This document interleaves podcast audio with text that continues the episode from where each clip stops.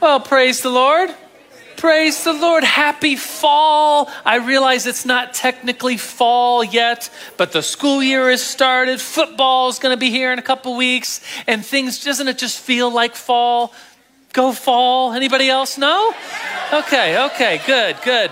Well, I have today, I think in the in the fall, there's there's something about the American schedule, the American church schedule, is that we do kind of there is kind of this newness of the fall. Maybe it's because school starts and you have kids or grandkids, or maybe you yourself for starting school again. We have this newness. And so, usually at New Life Church, we take this opportunity to start a new series that, in many ways, will be prophetically proclaiming like this year in advance and what we're doing. And so, today, this very day, we get to start a new sermon series. And it's about a guy, a pretty normal person in the Bible. And what I mean by that is this is no king, this is no prophet, this is no priest, this is no theologian, really. A pretty normal guy who ends up rebuilding the walls of Jerusalem. The Lord gives him a call. He is called by God to go, to go rebuild the walls of Jerusalem. And of course, his name is Nehemiah. So, would you open your Bibles to the book of Nehemiah? And I will tell you my sermon title for this day. This series is going to last, I think, five or six weeks. And then uh, after that, we'll start another series, which I'll tell you about later. But this series, we're going to start off with this title Nehemiah calling, because we're going to talk about calling today. Nehemiah is called, and you. Nehemiah calling, and you. And so turn in your Bibles to the book of Nehemiah. It's right smack dab in the middle of the Old Testament. So if you get the Old Testament in one hand and you open, you try to find, this has worked for me like four times already, and you try to find exactly the middle. Eh, the last four times I've done this, I've opened right up to the book of Nehemiah, and it's right after the book of Ezra. If you hit the Psalms and Job, you've gone too far. But if you're on your phones, or we'll put the verses up here, I want want to read for us the first four verses of this book, and then we're going to talk about what calling is and how you know what your calling is. That's kind of where we're going for this sermon. So, would you stand with me in the reading of God's word, the first four verses of Nehemiah chapter 1, verse 1. And as we go, I'm going to pause and kind of explain because there's a lot here we need to think about as far as context goes. So, Nehemiah 1 1, the words of Nehemiah, son of Hakaliah, that's his dad's name, great name, Hakaliah, in the month of Kislev, which is a Jewish month uh, corresponding with November, December, in the 12th year, and they, they marked time back then by how long the king had been reigning. And so in the, in the tw- sorry, 20th year, in this month of Kislev, I was in the citadel, which is like a palace or a fortress of Susa, which is a city in what is today uh, Iran, which is like 700 miles from Jerusalem. And that ends verse 1. So he's, he's in this city. He's, he's the son of Hakaliah. Verse 2 says, Hananiah, one of his brothers, so we think it's an actual brother of Nehemiah, came from Judah. So he's coming back from Jerusalem. Maybe he was on one of those 10 day uh, Israel bus tours. I don't know. But he comes back from Judah with some other men, 700 miles, and he is questioned. Uh, he questioned them about the Jewish remnant that had survived in the exile and also about Jerusalem.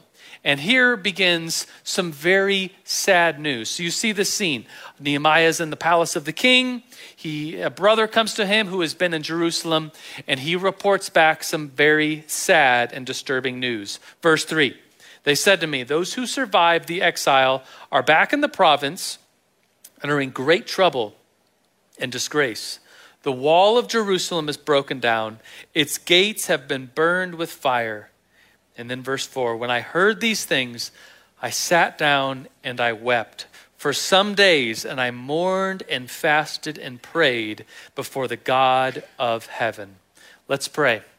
God, we, we thank you for this word of yours. We, we know that you are in our midst. And Lord, we stand here as, as your servants, as people reading this story of Nehemiah. And Lord, would you speak to us today? Lord, if you're not speaking, if you're not here, well, then this is just going to seem like a history lesson. But Lord, would you engage our hearts? Would you open our minds? Would you open our understanding to receive this word today about Nehemiah and calling and who you are, God? Lord, we praise you. We thank you for this day, for this word. We love you, Lord. We praise your name, Father, Son, and Holy Spirit. And all God's people at New Life Manitou shouted, Amen. Amen. You may be seated.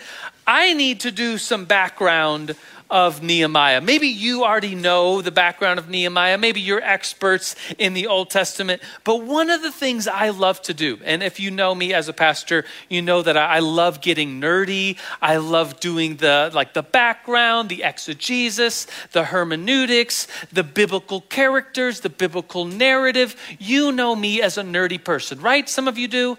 Right. I, I try. I mean, I went to school. I got my master's. I got my doctorate. Not be. I had to work really hard. I'm not smart, but I just loved it. I love school. I love studying the Bible. It's one of my passions. And so, whenever we start a new sermon series, one of my favorite moments is right now. Look around. Like, this is some of the best joy I get in preaching, is like talking about the big picture background of where a book falls in the timeline of what God has done in the context of Scripture. So, I'm going to present to you a nerd alert, and some of you know what to do. Nerd alert. Dee doo, dee doo we, it's, it's all just for fun. We, if you're wondering what's going on, I often wonder the same thing in this church.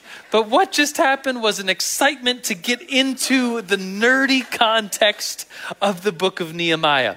So let's start with the preamble of Genesis and work our way for just like three minutes to the book of Nehemiah. Sound good?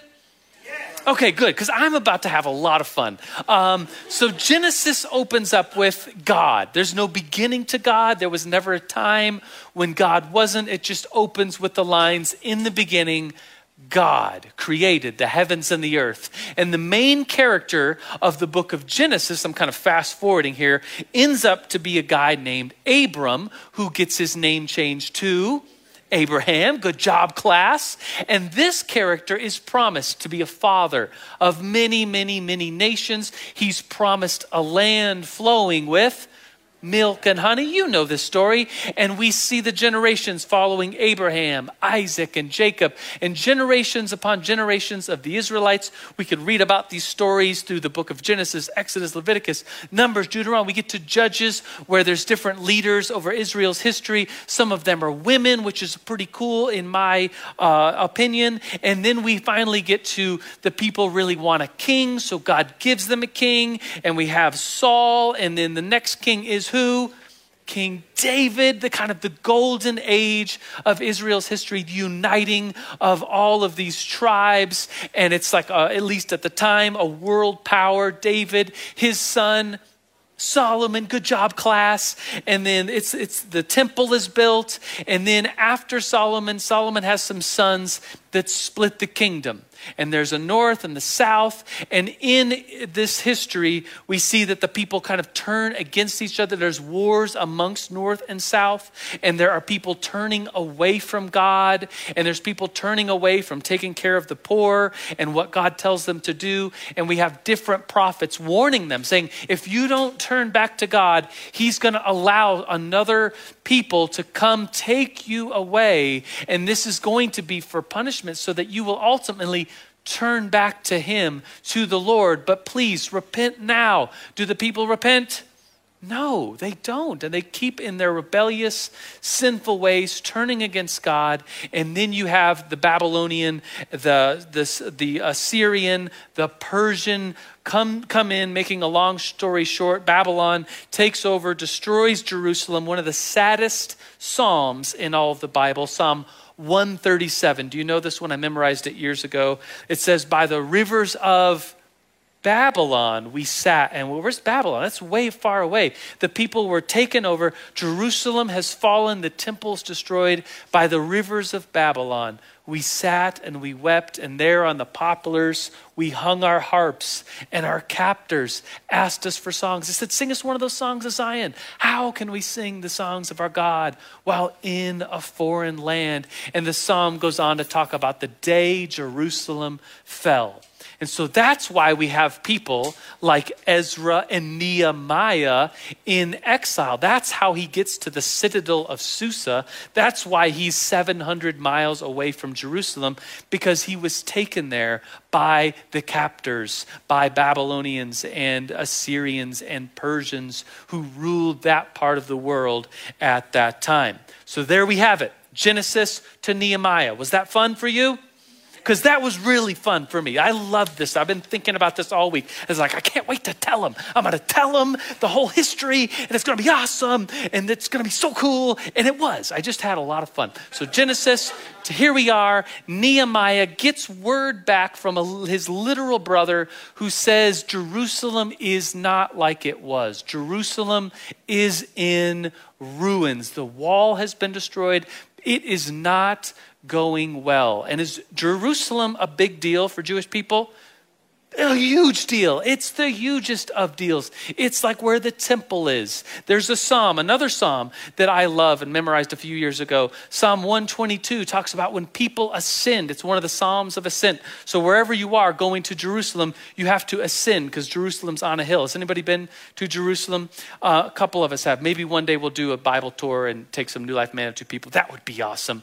But I remember going to Jerusalem thinking about this psalm. Psalm 122 says, When they said, said, Let's go to the house of God. My heart leapt for joy. And now we're here, O Jerusalem, inside Jerusalem's walls. Jerusalem, well built city, city to which the tribes ascend. All God's tribes go up to worship. Jerusalem is this crowning, you know, city of all the cities where God himself is and he's worshiped there and it's such a special place. And Nehemiah gets word back that that is not the case. The city is in shambles, the walls are in ruin. And what does he do? He weeps. And he comes up with a plan. I'm going to argue that we see it in hindsight that, that the calling of Nehemiah was clearly there. He's called to go back to Jerusalem and to rebuild the city's walls. So here we are at the book of Nehemiah. So far, everything I have said in this sermon has been introduction. Now we will formally start the sermon. Three points on calling. So I'm going to talk to you about how does calling work? And I'm going to give you three points here in this sermon looking uh, an overview over the book of Nehemiah. But first of all, what is calling? I presented this question uh, on Facebook and Instagram for all of you that are on Facebook and Instagram. Uh, and, and, sometimes, every once in a while, there's a good thing on Facebook or Instagram. And I would like to say that I posted something this week that was pretty cool. Like it got people talking. I just said, we're going to talk about the book of Nehemiah. What is calling?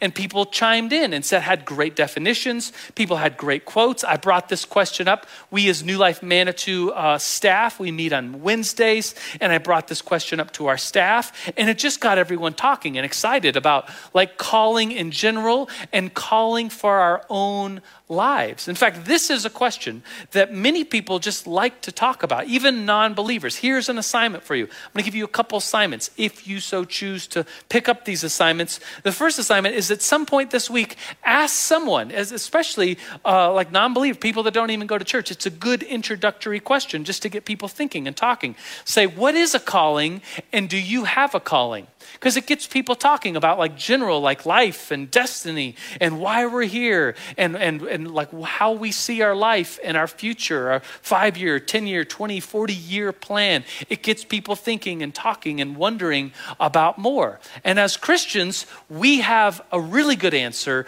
about calling because we believe ultimately God is in charge.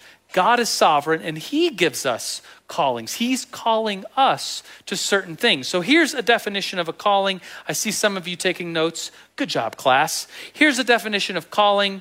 A calling, and this is just a, a, a just a definition out of dictionary.com. It's not really a spiritual one, but a strong urge toward a particular way of life. Calling is just a strong urge toward a particular way of life. And we as Christians, we would ultimately say that that urge comes from the Lord. It's Him who makes a calling for us. So here's the question the question is how does calling work? And here's the three points. Here's the three movements I'm going to now share with you. And the first one may seem obvious. We hear God. The first part of how a calling works, number one, we hear God.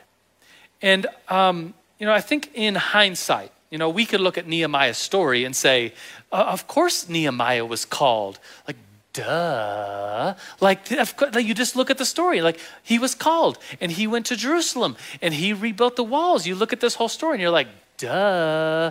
And maybe even in your own life, you look at your own life and you look back and say, oh, God called me to that. And then I did this and here I am now. Of course, that was God's calling. Duh. But how do you know before that duh moment of looking back, how do you know in the moment, looking forward, that God is speaking to you, that God is calling you? And I have some ideas I wrote down uh, based upon uh, our, our staff meeting, based upon what you all posted on Instagram and Facebook about people chiming in on how you know how you're, what you're called to do. People talked about your giftings. People talk about dreams and desires and just what you're naturally good at and naturally excited about. Maybe that's something the Lord is calling you to do. And then some people said, well, well, not always, because sometimes the work of the Lord is hard and it's, it's, it's maybe in the moment not this fun thing, but it ends up being a very satisfying, holy thing. And it was hard getting there, but you still look and say, yes, that was a calling. Some people talk about um, the fulfillment that comes when you find and, and go through a calling. I want to make note of what Nehemiah goes through is this emotional speaking to our heart that God can often do in a calling. Here's what I mean Nehemiah is in the citadel of Susa. He has a job. Do you know what Nehemiah's job is? A little quiz question for you. He is a cupbearer to the king. Good job, class. So he's a cupbearer to the king, and he hears back from his brother, who is on a 10 day Israel bus tour, that Jerusalem is in ruins. And he, what does he do? He sits down and he weeps and he mourns and he fasts. And later in his prayer, he said, I've been calling out to you day and night. He is in emotional wreck about the state of Jerusalem. And I want to point out that maybe when the Lord speaks, because this, I'm just speaking from Nehemiah and I'm just speaking right now from my own experience, but I know in hindsight, like when the Lord speaks to me, it's like straight to my emotional being. It's like straight to my heart. And it may not, may not make sense in my mind. I may not know how it's going to plan out. I may not have a plan, but, but there's something very emotional. And for me, like I end up weeping like Nehemiah. Like there's something instant that happens when I'm like sensing the Lord's movement. And I'm just like, I don't know why I'm crying. And I just start crying. I think about the story of New Life Manitou. Um, would you want to know the story of New Life Manitou real quick? Okay, so six years ago or so, I was at New Life North working as the college and young adults, one of the pastors there, teaching a Sunday school. Life was going good. And I had lived in Manitou with my wife. Uh, we had lived in Manitou for about 10 years at that point. And we were wondering, like, okay, we're, we're living in Manitou, but we're working way up north. We have community in Manitou and we have community way up north. And Lord, what are you doing? And then an opportunity, it wasn't even my idea, an opportunity was presented by the senior pastor of all the congregations, Brady Boyd, approached me and said, How would you like to uh, be a part of a church plant in Manitou Springs? And at first I was like, Wow, that sounds awesome. Who would do it? And the answer was, Duh, you. You've been living. You're the one. You've been, tra-. I mean, it's just like, Oh, yeah, that's right. I've been training for this my whole life. I've already been a pastor. I've already lived in Manitou. And I've already, like, we already have a team. My wife and I, we love Manitou. And then something very special happened. We stumbled upon this verse, which I'm not even able to this day read these verses without weeping. There's something about it that's very special to me and to New Life Manitou. It's Isaiah 41, starting in verse 17. If you've been coming here for uh, any amount of time, you've probably heard us talk about these sets of verses because it sounds just like Manitou. It starts off and says, When there's poor and needy in search of water. And it's a metaphor about how people are spiritually thirsty. And we see Manitou. I think you would agree that Manitou is a spiritually thirsty place where people are searching. People, the average person in Manitou is probably very spiritual and they're searching, and yet there's a lot of dryness because everyone is seeking for ultimately their own creator, the Lord who has made them. And there's a, a God shaped hole in all of our hearts that we long to fill that only God can fill. And, anyways, going back to this passage in Isaiah 41, before I just burst into tears for you, um, is it's a passage about the, the poor and needy searching for water, and there's none. And it says that their tongues are parched with thirst. And it's this metaphor about being spiritually thirsty. And then it says the Lord is going to take care of them. The Lord is going to bring streams of water and creeks and springs. And here we are, a couple hundred yards from a creek, a couple hundred yards from the nearest uh, spring in Manitou. And it's going to talk about, this passage talks about how trees will grow. And here we are, a couple feet away from big trees growing in a barren place like the, the high plateaus of Manitou Springs, where it should be dry, and yet the Lord provides water for his people. And it's this metaphor of how the Lord is going to take care of his people. Anyways, all this to say, when we stumbled upon this passage and began reading it and praying through it, every single time, including to this day. If I was to read for you this passage, I would just start crying. I know this enough about myself because it's for me, it's like how the Lord speaks. It's how it's how my heart is open to Him. And and I say that because because I found that to be true in my life. Nehemiah, I look at the story of Nehemiah, and it's like God is speaking right to his heart, and the reaction is weeping, to cry, to experience the full weight of the emotions of what God is thinking and feeling. So that's Point one What does it take to, to know um, your calling? How does one uh, think through a calling? How does a calling work? That's the question. The first point is that we hear God. One more story about this. I think about um, the, calling that, that many of you have, because I'm talking generally about a calling, but what I really want you to do is to think through your own life. And I mean, if we're up here just talking about Nehemiah, it's going to sound like uh, a history lesson on Nehemiah. And that's not the case. I want us to all, including myself, think through uh, what has the Lord called us to do? What is the Lord calling us to do? And uh, I experienced something really cool on Tuesday. I had a friend, I'll say his name because it's an honoring story. It's my friend Bobby Michaelis. Some of you might know him. Uh, he, uh, he and his wife, and he would say a whole team of people, came up with an idea to, to start a hotel in downtown Colorado Springs. So, how many of you are familiar with Kinship Landing, the hotel down there? It's a, it's a wonderful hotel, brand new. Uh, he and his wife uh, thought of that idea of this travel hotel, and it came to be. They got the loans, they did, they did all the stuff, and there stands a hotel with a restaurant. Go check it out sometime. It's Kinship Landing, and now he has people under him managing day to day, week to week, year to year stuff. So now he's looking for like, what's next? And he's asking himself, he's asking the Lord, what's next, Lord? And he's a high capacity guy. He's been my friend for years and years. And he texted a group of people a couple weeks ago saying, on this day, which is just this Tuesday that just happened, I want to get together and I want to pray with a bunch of people to ask the Lord for direction for me for the future.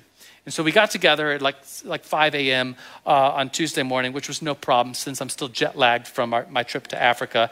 I, it was like sleeping in, uh, no problem. So we get up, we go over there uh, to Cheyenne Canyon. It's beautiful. We go on a meditative um, uh, hike. We, we spend some time in prayer. We open up our Bibles. We listen to the Lord. It was really cool. Side note, I got to see a mountain lion. It was really cool. Really cool morning. Just a friend that's like, I want to set aside some time with friends to ask the Lord what's next. It was just such a cool idea. It was so refreshing to, for someone to be like, I really want to follow the Lord and his calling. And so we opened up scripture and he just said, Let, us listen to the Lord and let's share with one another. It really wasn't all about that morning, wasn't about him because he, he was like, What's next for all of us? And we got to share different words for each other. And my word for him was like, I really see you as someone who's really good at taking care of people who are marginalized, the poor in, in this region. He's, he's, always had this gift, and he's good at thinking about systems of how he could take care of poor and marginalized people. And he shared with me a story that was really impactful to him when he was in high school. And the story really isn't even his story, it's his dad's story. So in high school, his dad went on a mission trip for the first time to South America, and his dad uh, experienced poverty for the first time. If you've ever been on a mission trip, I think everyone should go at some point if you you are able to go to a foreign country for the purpose of missions. And New Life Church is the church where there's going to be lots of opportunities. Um, but he, Bobby's dad, who's also named is Bobby, went on a mission trip in South America, saw poverty, people dirt poor, not enough to eat, children malnourished, just just poverty. And he worked on a construction project with a church down there. And he came back and he's in his kitchen, and Bobby's there as a high schooler, and his dad is there with a cup of ice water. And the dad, Bobby's dad, considers that in this South American country it was hot and there wasn't enough clean water and surely there wasn't even ice. And he's looking at this cup of ice water and he just loses it. He starts weeping for the poverty of the world and the blessings that he has.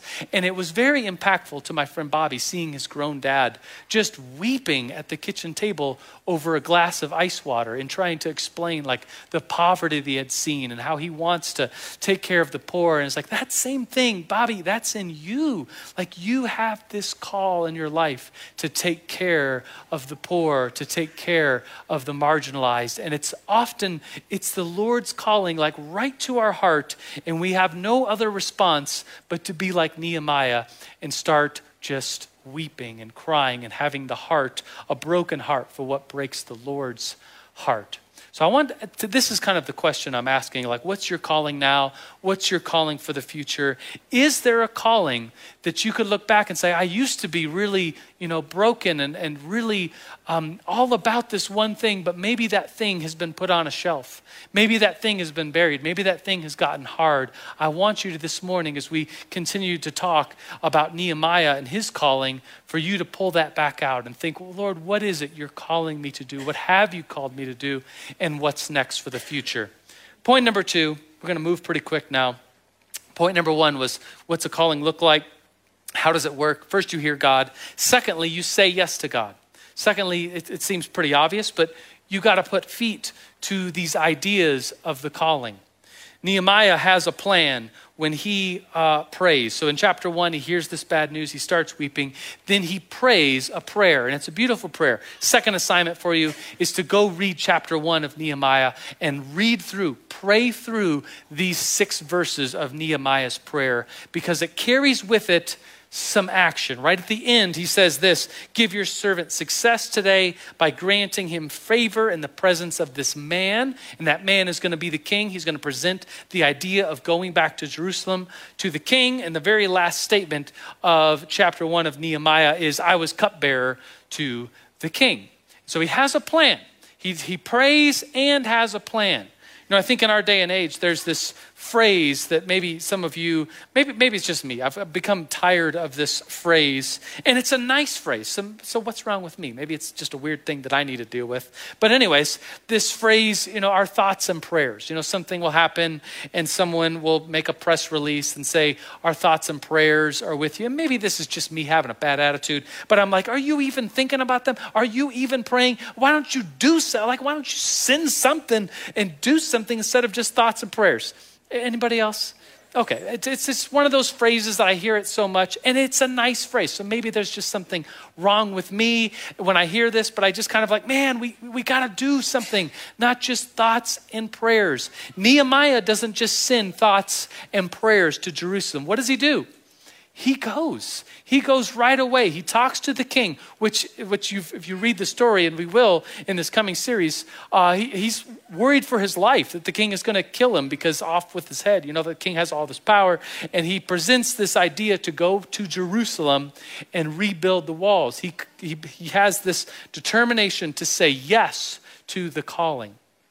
I'm reading this book right now about uh, the Rwandan genocide. This might be news to a lot of uh, Americans because it happened, uh, we're coming on 30 years since the Rwandan genocide, and it happened in a very short amount of time, about a three month window where a million people in Rwanda were killed. Does anybody, you remember the Rwandan genocide? Lots of hands. Okay, so what happened was and we got when we went to the Congo just the week before last, we went in and out of Rwanda. And while we were in Rwanda, we got to visit the Rwandan Genocide Museum, and it was just absolutely heartbreaking. There was two, there still is like two uh, ethnic groups in Rwanda, the Hutus and the Tutsis. And back in the 90s, there was a lot of turmoil where the Hutus had all the, the people and the Tutsis had a lot of the wealth and land and power. And there was this sentiment growing that the Hutus were really upset at the Tutsis. And you read some of the rhetoric that was playing on the radios and the TV and the newspapers. And it was like, we need to get rid, I mean, it's horrible. We need to get rid of these cockroaches who are destroying our country. We need to send them back to Ethiopia. Just horrible language being presented uh, for the Hutu people to get rid of the Tutsis. And there was a lot of political pressure and turmoil. And then something snapped the summer of 1994. I remember I was in high school hearing about this. And the Hutus, like average, like this wasn't a militia. This was, this was like average like people killing their own neighbors. A million people were killed over the course of three months June, July, and August. And it like you see this museum, and people were left dead, some survivors because they hid under a bed while their neighbors, like, we're neighbors. I went to school with you. And they come in and they kill the parents and the kids. And one girl I, we knew firsthand was hit in the head with a machete, and she was bleeding everywhere. And she was laying on the, her own family as they were dying, and she was just presumed dead. And so she went and got up from that and tried to hide and ran away. She became a survivor. And so I'm reading this book of a man, a Christian man who's a counselor, who fled from Rwanda and then after this genocide came back and his role was a counselor. He's a Christian counselor. And he writes about counseling people through tragedy. He counseled people that were murderers and killed their own neighbors. He counseled people that were Tutsi survivors. And he counseled, like he's trying to bring stability. And Rwanda, by the way, it's, it's a case study in how forgiveness and rebuilding can happen so quickly. Because you go to Rwanda now and you would never know that this horrible genocide happened 30 years ago. It's one of the, you know, well built, wealthiest countries in the continent continent of Africa. But this man, this Christian man who is like a bishop, goes back to Rwanda to counsel people. And I tell this whole story to say that one of the main points he says is that he was counseling people that, that had a lot of problems to talk about. I mean, you can imagine, had a lot of addictions, had a lot of PTSD, had a lot of depression and fear and anxiety. And he goes on and on about all these problems and how the, the, the counseling led him for for people just to talk about their problems. And he came to this understanding that, that people are just getting counseling to talk about their problems, and there was no real decision to get better. And he said, I started making every person I saw in counseling, we have to agree to move on from this. You've been coming in here and, and all you all we do is to talk about the issue and nothing has changed. We need to see change. You need to agree to change and to say yes to that before we can move on. And person after person made that decision and change happened and he saw it firsthand. Point number 2 is is what a calling needs to look like is we need to say yes. So we listen to God, we hear him, and then we need to say yes. The third point is this and it'll be a quick one that we need to refuse to quit. Once we've heard a calling, once we've said yes to that calling, we have to refuse to quit even in opposition. We're going to look at the story of Nehemiah, and there's tons of opposition. He has enemies that want to kill him. He has people against the building of the wall. He has people that want to war against him. And so there's this famous scene where, in one hand, you will be working with the trowel, and in the other hand, you will have a, a weapon, a sword. Like it's in both hands. You're working with one hand, and your other hand has a weapon because of all the turmoil and opposition. And yet, Nehemiah goes through with this plan and he refuse, refuses to quit. And maybe I'm going to say something right now that it's maybe just for me, but maybe someone else in here will agree with it. But you've heard a calling from the Lord and you've said yes to that calling, and then you start, you take a step and you see some opposition. And I've heard this phrase before, you're like, oh, you throw your hands up. Maybe I'm just speaking to myself right now. You throw your hands up and say, well, maybe the Lord shut the door. It's like, well, Maybe he didn't. Maybe that's just life. Maybe that's just opposition. Maybe that's just how this thing works that the calling the Lord has called you to is going to be a little hard and you're going to have to overcome. And the Lord, He is going to be with you and He's going to be the one to be glorified through you refusing to quit. Amen? So as I wrap up this sermon and, and look through Nehemiah, all he does is he gets people to put one stone on top of another to rebuild a wall. I mean, it's not rocket science, it's not brain surgery. You just, he goes back and he says, Pete, guys, we got to rebuild this wall. Let's put these stones back in place. And the people do it. And what happens is the walls are rebuilt. And what happens then is that people feel safe to come back. And when people feel safe to come back, Jerusalem is then restored. And then fast forward 400 years, we have the greatest story ever told. God becomes a human, as humans born in Bethlehem, fully God, fully human, Jesus Christ. And he enters into Jerusalem, the triumphal entry. And he enters the walls of Jerusalem. And I imagine, just me thinking out loud, he looks around at the walls and says, Nehemiah, good job. Like this city has been rebuilt. 400 years have passed, and it's all because of this call that Nehemiah had to go back and to rebuild. And the number of days, it says this in the book of Nehemiah, that it took for Nehemiah eh, to, to work with the teams and get people going to rebuild the walls of Jerusalem was 52 days. Think about that. Like, think about all the frustrating uh, construction projects going on and how they're never done on time. I'm thinking about like Manitou Ave and the West. They're still working on it. There's, come on. Like in my mind, I'm like, can't you just like lay the stuff and finish it? And, come on. I have no idea how the construction works, so that's just me being weird. But I imagine you've felt it too. Like anybody else know firsthand, like a construction project firsthand that goes way too long? This is a miracle. I know there's lots of awesome miracles in the Old Testament the parting of the Red Sea, the burning bush, David, a boy killing Goliath, manna from heaven, Elijah praying over a boy who's dead and him coming back to life. But maybe this construction project being done in 52 days is yet one of those other awesome miracles in the Old Testament. And for that, Nehemiah has to give credit to the Lord. So, as we transition now to the table, we remind ourselves every single week with communion that we receive the bread, we receive the cup, and we need this. Like these are the gifts of God for the people of God. We receive them and remind ourselves that this isn't our work, it's the Lord's work. He's calling us, He's helping us, He's guiding us, He's giving us the sustenance we need. So I want to invite you as you're sitting down to, to reach down. There's baskets to get the elements. We have little cups. And as you get them, the band can come forward after you get them. Make sure people around you have them. This table is open to anyone that believes in Jesus, whether you're a member here or not. As you get your elements, would you stand with me and just hold them? I'm going to pray over this time, and then Brett's going to lead us to the table. But let's take a minute. I, I gave you some questions today. I said, uh, What's the Lord calling you to do? In the book of Nehemiah, the Lord so clearly calls him to just go back to Jerusalem and build a wall. And he seems like uh, just a normal person called to do a pretty normal task, like rebuild a wall. And yet it becomes a story that changes the destiny of, uh, of the world, I'm arguing, when Jesus comes to a rebuilt Jerusalem. Like it just falls in place. And I'm wondering If the Lord has called you or is calling you or will call you to something, what is that? Would you let the Lord speak to you now? So, Lord, as we hold these elements, Lord, we, we pray right now that you would show us the call for our life, the direction, the path that you want us to be on. Lord, would you make that clear to us? Would you open up our hearts and our minds to, to be your servants? Each one of us have something different in our life and our call. It's, it's unique to us. And Lord, you love us enough to have callings for each one of us.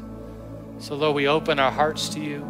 We know that it's only by you, your grace, your mercy. That's why we receive communion together, because it's only by these the, the, the grace that you bestow upon us that we are able to walk in your will, to walk in your ways.